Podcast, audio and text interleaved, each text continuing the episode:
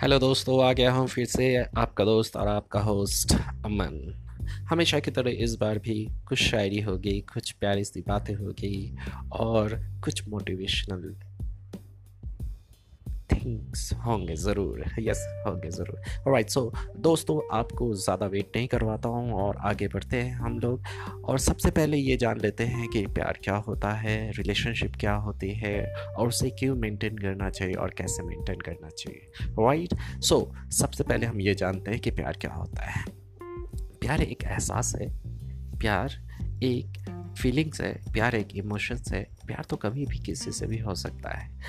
और इस प्यार को हम लोग रिलेशनशिप में ढूंढते हैं क्योंकि कभी भी रिलेशनशिप मतलब क्या होता है कि सिर्फ़ अपने फैमिली से ही नहीं बल्कि ये जानवरों में भी आ, पाया जाता है। तो अगर जानवर के साथ भी अगर हमारा रिलेशन है तो वो रिलेशनशिप ही होता है। अगर जान कोई भी जानवर है जो हमसे दूर हो गया है तो फिर हमें बहुत दर्द होता है बहुत तकलीफ़ होती है। जिस तरह किसी इंसान से हम रिलेशनशिप में है, चाहे वो रिलेशन किसी भी तरह का होता है और वो हमसे दूर हो जाता है तो हमें बहुत फील होता है, बहुत दर्द होता है, बहुत तकलीफ़ होती है।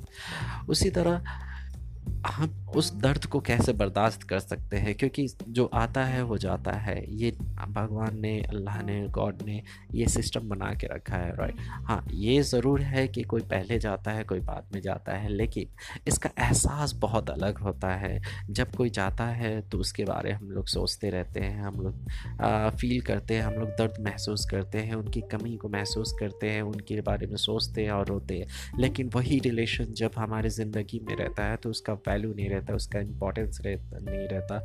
हम उनको दर्द देते हैं, तकलीफ़ देते हैं, उनके बारे में ज़्यादा नहीं सोचते हैं और अनजाने अनजाने अनजाने में हम लोग उनको दिल बहुत दुखाते हैं।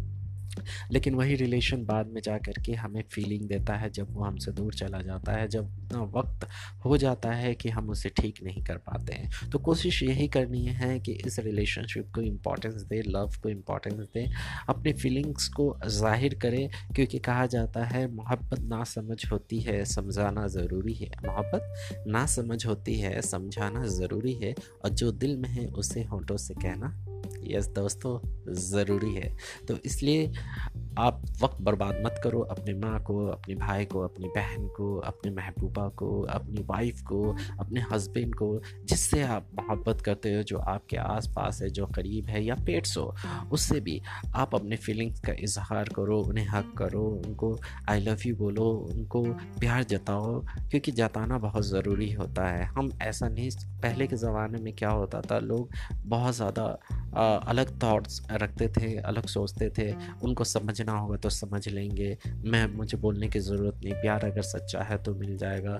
प्यार अगर सच्चा है तो उन तक पहुँच जाएगा। ओके, ठीक है। नो इशू अबाउट दैट आज भी वो चीज़ है। लेकिन अगर प्यार को एक्सप्रेस करते हो आप तो इसमें बुराई क्या है? और उस वक्त का इंतज़ार क्यों करें? जब वो समझे, जब आपके पास वक्त है तो फिर आप अपने प्यार का इजहार करो।